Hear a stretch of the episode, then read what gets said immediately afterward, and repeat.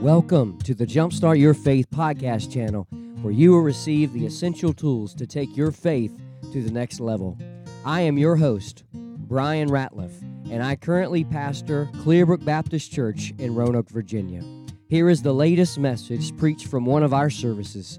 Grab your Bible, pen, notepad, and get ready to jumpstart your faith. Today, I want to draw your attention to the last phrase found in verse 35. In fact, that is what I would like to label as my key verse today. And it says this It is more blessed to give than to receive. Would you read that with me just one more time? It is more blessed to give than to receive. One more time, please. It is more blessed to give than to receive. Today, I would like to label my sermon title with these words The Power of giving. The power of giving. Years ago, when I was in uh, high school uh, as a junior, I went to CFAL, which is known as College for a Weekend at Liberty University. And uh, for those of you may not be aware, I started off as my freshman year at Liberty University, and I had a bad experience concerning with some of the students there. And I was very bitter towards Liberty University. And I developed a hobby throughout my collegiate career, if you will, and that is to read biographies. And I came across the late Reverend Jerry Falwell's biography, and after I read that biography, my perspective on the university began to change. And as I read the biography of Jerry Falwell, I discovered that this man was a man that God's hand was on.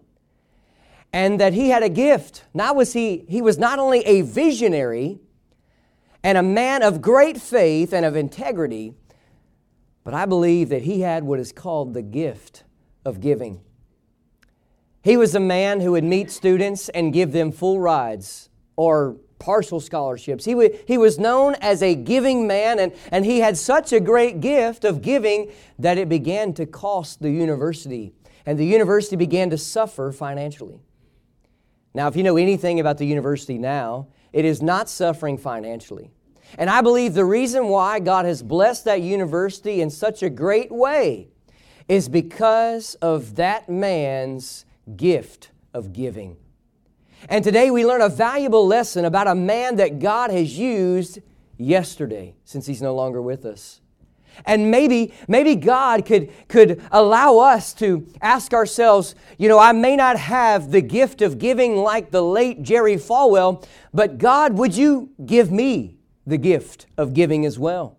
It is more blessed to receive, excuse me, it is more blessed to give than to receive, is what Jesus said. Now, now if you know anything about the book of Acts, you know that it's jam packed, power packed, and, and, and full of just God moving in a great way. And, and throughout the book of Acts, we see that the prayers of the people went up, the power of God came down, the prospects came in, the persecution started, and, and they went out and they all did it all over again. And, and in chapter 20, we see that the Apostle Paul is ministering to the leaders of Ephesus, these elders, these pastors, these servants who are serving the local church in a leadership position. And he relays to them how their first and foremost responsibility as a leader in the church is to feed the congregation the Word of God. And in the midst of this charge he gives to these leaders, the very last thing he leads with them is it is more blessed to give than to receive. May I, may I just share it with these words? I wrote down this as my key statement today. That's the key verse. And the key statement is this Give God your time, talents, and treasures. Give God your time, talents, and treasures. You see, some people, some Christians, give God a lot of their time, but they don't give Him their talents or treasures. Then there's some believers who are going to give God their talents, but not necessarily their time and their treasures. Then there's going to be people who are going to give God their treasures, but not their time and not their talents.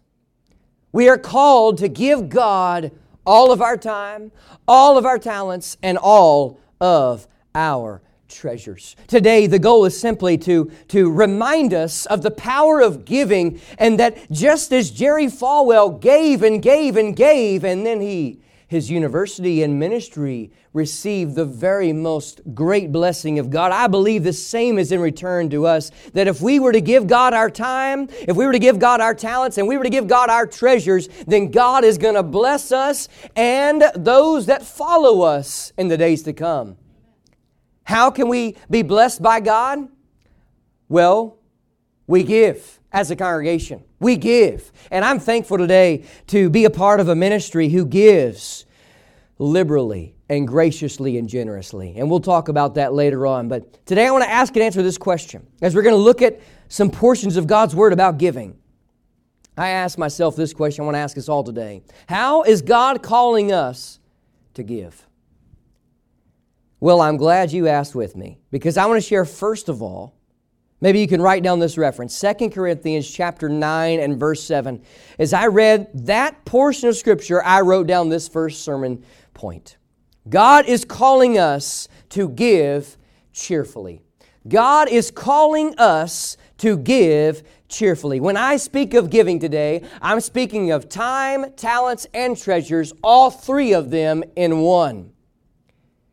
If you got your Bibles, I'd like for you to turn with me to Second Corinthians. Or maybe if you don't want to turn there, just jot it down or take a mental note of it. Second Corinthians chapter 9 and verse 7.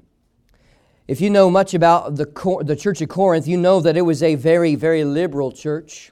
Uh, they were liberal in their theology, they were liberal in their lifestyle. And the Bible tells us that Paul wrote a first letter and then he wrote a second letter, Second Corinthians. And in this section of the letter, he emphasizes the importance of giving.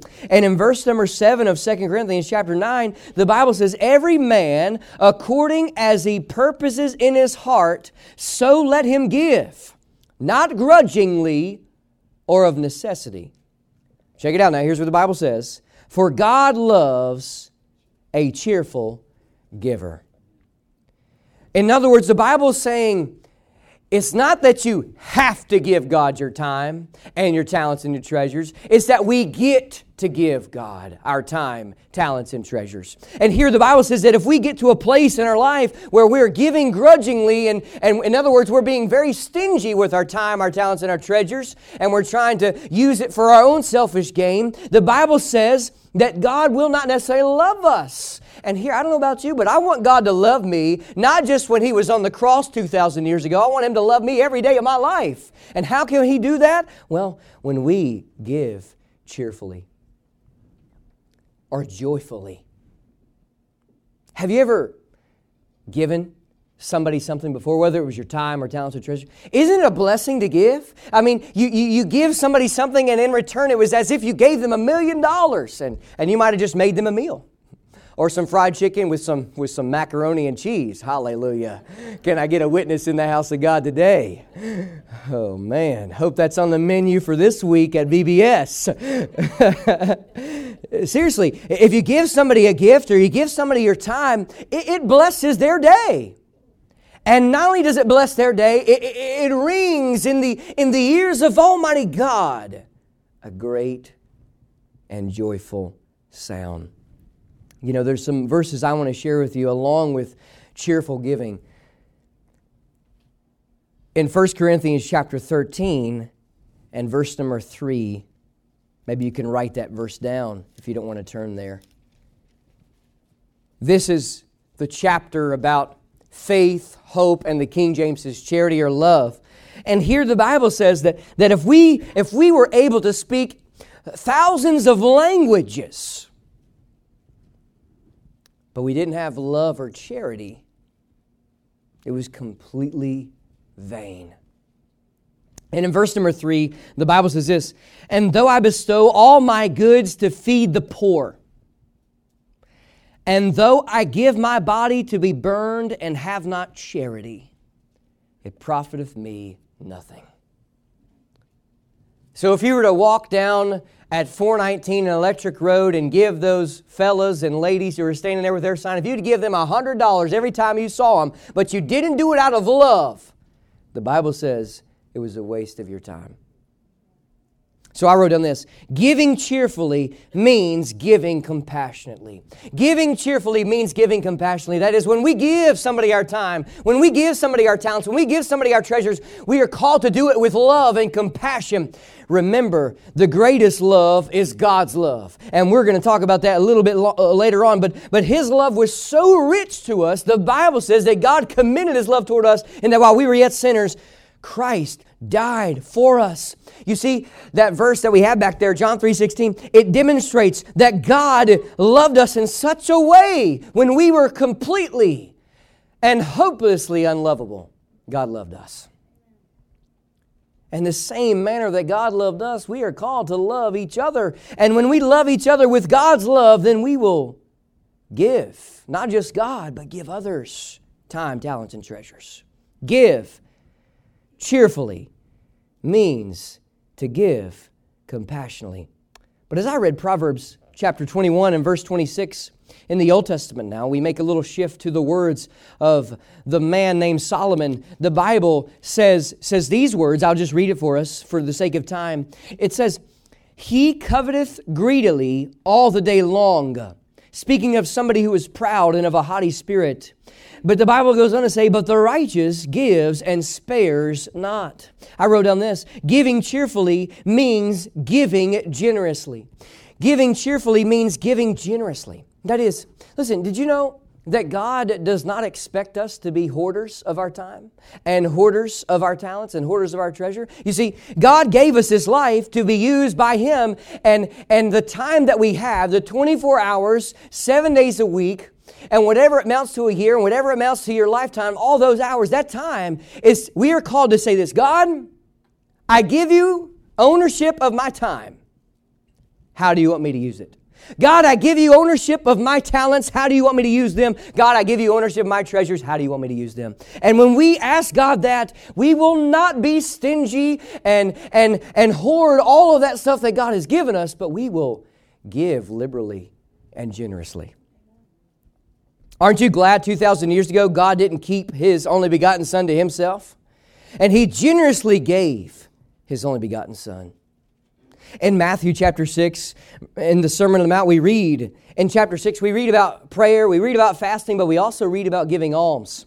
And there, the alms if you go back and study the Old Testament, an alms was, was a gift outside of their regular offerings. And, and here the Bible talks about how, how when you give your alms, don't do it to be seen of men. And listen, I've been to, to, to the place of Israel and, and at the Wailing Wall. I might have mentioned this the other day, but when those Jewish people, they go to the Wailing Wall, they're, they're standing before a huge crowd of people and they're, they're doing this and they're praying. And they take their prayers and they put them, they write them down and they put them inside the wall. And, and in a sense, that's all being done right out in the open. And I'm not saying not to pray in the opening. But if we're praying in the opening of public just to be seen by men, Jesus said we have that reward. And the Bible says in the same manner that when we're giving alms and gifts to be seen by men, that's going to be our reward. But the Bible says when we give those alms in secret, our Heavenly Father will see those that are given in secret and then He will reward us openly. So I wrote down giving cheerfully means giving graciously. Not just compassionately, not just generously, but graciously. That is being moved by the grace of God to give because He has given so much to us. The power of giving, it is so full of power. It is more blessed to give than to receive. Give God your time, give God your talents, give God your treasures. But I want to share with you a second thought today. Not only God is calling us to give cheerfully, but as I read 2 Corinthians chapter 9, verse 6, and John chapter 3, verse 16, I wrote down the second sermon statement I want to give to you. God is calling us to give bountifully. God is calling us to give bountifully. If you got your Bibles, turn over to 2 Corinthians chapter 9, back where we were just a few moments ago. We read verse number 7, but now I want to read verse number 6. Chapter 9, verse 6. We read verse 7 where it says, Every man according as he purposes in his heart, so let him give, not grudgingly or of necessity, for God loves a cheerful giver. But in verse number 6, the verse leading up to this one, it says this But this I say, He which sows sparingly shall reap also sparingly, and he which sows bountifully shall reap also bountifully. John chapter 3, the verse right on the back walls right there. In fact, let's just say it together. John 3:16. For God so loved the world that he gave his only begotten son that whosoever believeth in him should not perish but have everlasting life. One of the greatest verses of the Bible. And in the greatest verse of the Bible, not only does it talk about Jesus and Him dying on the cross, it talks about the fact that God the Father gave up His own most prized possession, in, a sense, and that is His only begotten Son, Jesus Christ. God the Father gave us God the Son so that we could, in a sense, have God the Holy Spirit. And, and here, God gave in such a way, a, a, liberal way, a way that is, is full, is bountifully He gave. And the Bible says here, if you sow a little bit, you're going to reap a little bit. But if you sow a lot, you're going to reap a lot. In other words, if you go and you plant one tomato plant, you might get 10 tomatoes. But if you plant 100 tomato plants, you might get 10,000 tomatoes. Man, that's a lot of tomatoes. As I was meditating on these verses here, I thought about John chapter 6, where in John chapter 6, a little old lad he had his little lunchbox with him. And all he had, the Bible says, was he had five loaves of bread and two little fishes. And you know what he did with that lunchbox? He didn't eat it for himself. He gave that lunchbox to the one who could feed the multitudes, the 5,000 men, the Bible says, plus the women and children. So you're looking at probably somewhere around 20,000 people that day. And Jesus took those, those loaves of bread and those fishes and he fed the multitude. So imagine, imagine if we were to take the principle found in that story give God what you have, and He can use it to accomplish His will and glory. I wrote on this give God ownership over everything you own. That is your bank account, your retirement accounts, your house or houses, your car or vehicles, everything that you own. God has given it to you, and it's His, and He wants us to be good stewards. In Luke chapter 1, excuse me, in Luke chapter 21, verses 1 through 4, we read about a woman. In fact, she was a widowed woman. And the Bible says she gave two mites. And the Bible talks about how some of the Pharisees and the scribes and religious people that day, they looked at her gift and they were just disgusted because it was only two mites. It amounts to just a few pennies in, in the American um, currency. But Jesus stepped in and said, That woman gave everything she had. And it might have only been just a couple of mites, but it was more than what you gave. So today, let us be reminded that the little lad gave his lunchbox. The, the widow woman gave the, all the money she owned. In the early church, the Bible says in the book of Acts, earlier in the book of Acts, how they took, they sold all of their possessions and they brought it and laid it at the apostles' feet to be used to advance the glorious gospel of Jesus Christ. And today, I'm not saying go sell your house and bring the offering here to our church. I'm not saying that today, but what I am saying is that give God ownership over everything that you own and say, God, however you want me to use use this place, however do you want me to use this, and however you want me to use that, God, direct me and show me. I wrote down this also as I read Psalm 50, where it talks about how He owns the cattle on a thousand hills. He owns it all and how in Philippians chapter 4 verse 19 it says he can supply all our needs. And in Matthew chapter number 6 verse 33 says that when we put God first he provides for all our needs. So I, I know what the temptation is. It says well, well how can I afford to give? Because man I got I got I mean I got the mortgage or the rent. I, I mean I got the car payment. I got the electric I mean you got all the bills. Trust me I understand all that. But may I say this? That when you put God first he'll provide everything for you in your life isn't that what he said? Jesus said, Seek first the kingdom of God, and all these things, the necessities, he will provide. So I wrote down this Give bountifully and watch God provide. Give bountifully and watch God provide. Give, give God all of your time. Give God all of your talents and give God all of your treasures, and you'll watch Him provide in a great and mighty way. There's been times where God would place it in my heart to, to give a sum of money to somebody else to be used to further the kingdom of God. And then the very next week or the very next day, or sometimes even the very same day, God sent somebody along in my life to give me an amount that was more. Years ago, I walked into the music store. I was a freshman in college. I dropped out, had a bad experience in college, and dropped out. I felt like a, a loser, you know, because I mean, in our culture, we say that, hey, you got to go to college in order to be successful. So, I mean, all that pressure was laid on me. And I walked in the music store and I saw a harp there. And I said, man, that's a, I'm going to learn to play that. But it was $4,000. And here I was, an 18, 19 year old young man, and trust me, I didn't have $4,000. um, but but I prayed and I said, God, if you provide the finances for me to, to be able to purchase this, I'll use it for your glory. And you know, later that summer, God provided the full amount of money for me to purchase that harp in cash. It's interesting. Uh, I finally figured out which Bible college I wanted to go to. And, you know, he would never want me to say this because it's just the way he was. But Pastor Likens, one of the former pastors here, he asked me one day, he said, Bryan, how much does a year of, of college cost for you? And I told him the amount, and he got his checkbook out and wrote the full amount for me my second year of college. Today, I stand here and I can truly testify that if you give God everything, He's going to provide for you in many great ways.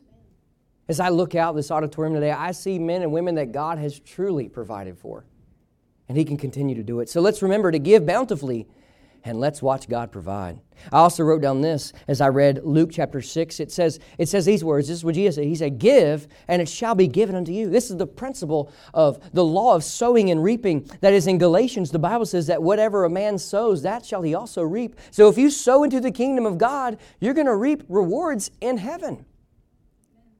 Proverbs chapter 3 talks about how we honor the Lord with our first fruits. God is calling us to give bountifully. Let's give Him the first fruits of our time. Let's give Him the first fruits of our talents. And let's give Him the first fruits of our treasures. God is calling us to give bountifully, to give cheerfully. But may I share with you a third and final thought today? I wrote on this God is calling us to invest in eternity. God is calling us to invest in eternity in Malachi. This is a book of the Bible, the very last, the very last book in the Old Testament. That is in our in our in our English Bible. Malachi is the very very last book. Malachi was a prophet in the Old Testament. We're not going to di- dive too deep into, into his life and, and ministry, but the Bible tells us in, in chapter 3 and verses 8 through 9, uh, excuse me, 8, 8 through 10, I'll, I'll read it for you. It says, Will a man rob God? Yet ye have robbed me. But ye say, Wherein have we robbed thee? In tithes and offerings.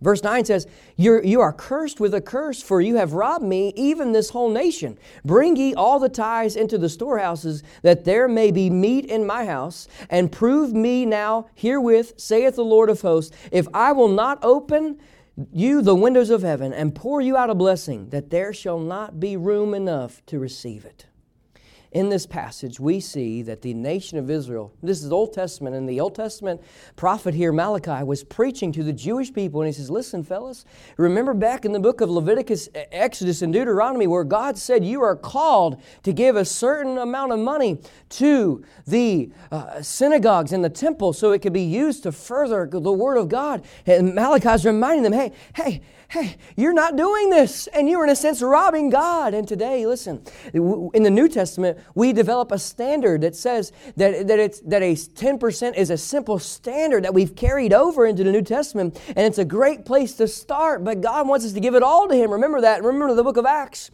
And here, I just, I just want us to be reminded of this thought that, that if we fail to give God our time, talents, and treasures, we are robbing God of what He has given to us.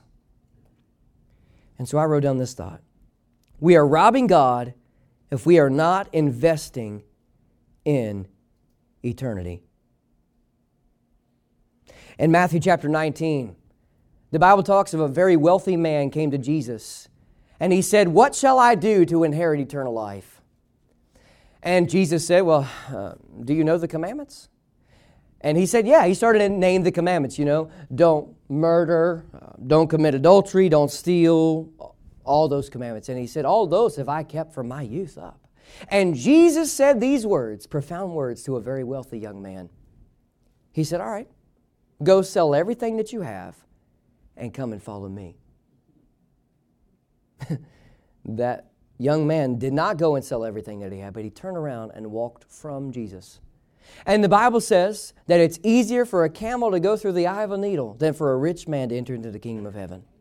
The disciples said, Well, hey, Lord, how, how is it possible then? Uh, a camel can't go through the eye of a needle. And, and Jesus said, Well, with men this is impossible, but with God all things are possible. So he, hear me well today. The God that can save somebody who, who, is, who is as poor as John the Baptist and eating locusts and wild honey and wearing just one garment of camel's hair is the same God that can walk into the, the most expensive home in the Beverly Hills and just destine somebody to be saved by the grace of God. God. God is able to do miracles, and let's invest in eternity.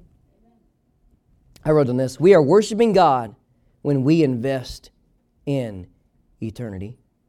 Acts chapter 4 talks about after they prayed, the place was shaken, and they have brought, they have laid down what they sold. They made a covenant with God, saying, God, we're going to sell our possession, we're going to give it all to the work of the Lord. And in Acts chapter 5, we read about Ananias and Sapphira who kept a portion back for themselves. And the Bible says that God's judgment came upon them so severe that their lives were taken.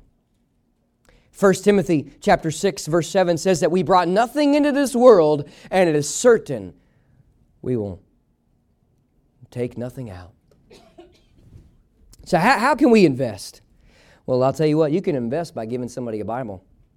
There's one way. How can we invest in eternity? Well, we can literally buy somebody a Bible and give them. And hey, listen, maybe maybe you are are not good at talking with people, and that's fine. You know, some people aren't.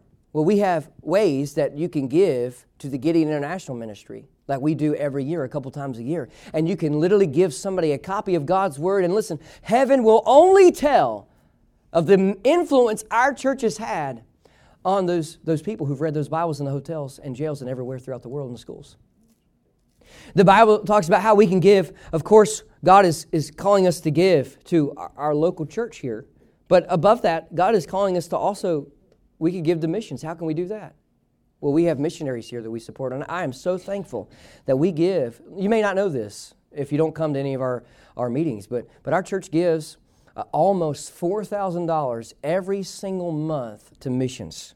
And that's a way that we can we can advance the gospel not just here in our community, but overseas at, at, at orphanages, at, at, at, at, at, missionaries in, in, in Argentina or, or, or Ghana or, or any other nation around the world. We can, we can advance God's word that way. And then, then I know that, that, that some, of us, uh, some of us here in our midst today, you know, you know we're, not, not, we're not getting younger.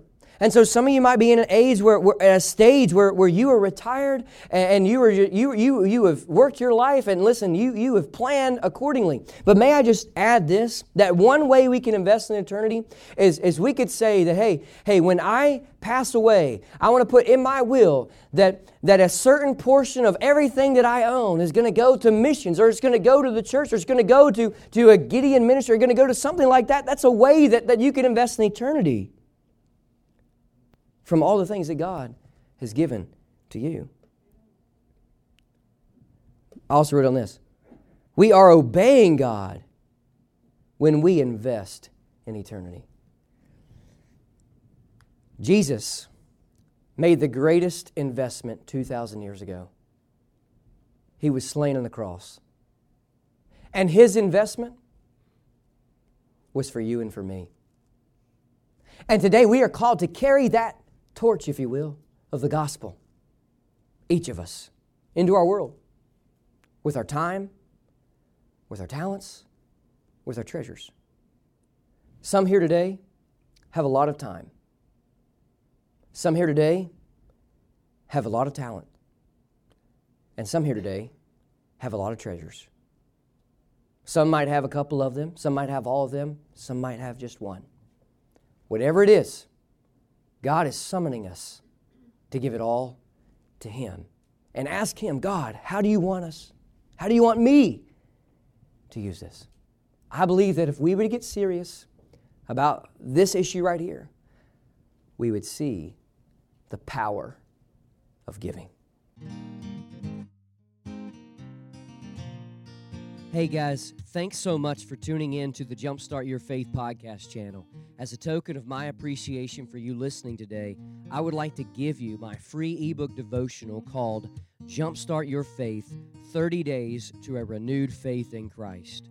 Just go to www.pastorbryanratliff.com to download it. Please be sure to subscribe to this podcast channel to listen to more messages like today's. And if these messages have been helpful to you, please leave a review. If I could be of any help in your spiritual walk, please let me know by emailing me at pastorbryanratliff at yahoo.com. And one last thing if you're in Roanoke, please consider joining us for one of our worship services at Clearbrook Baptist Church. Until next time, may God's blessings be upon you and have a great week.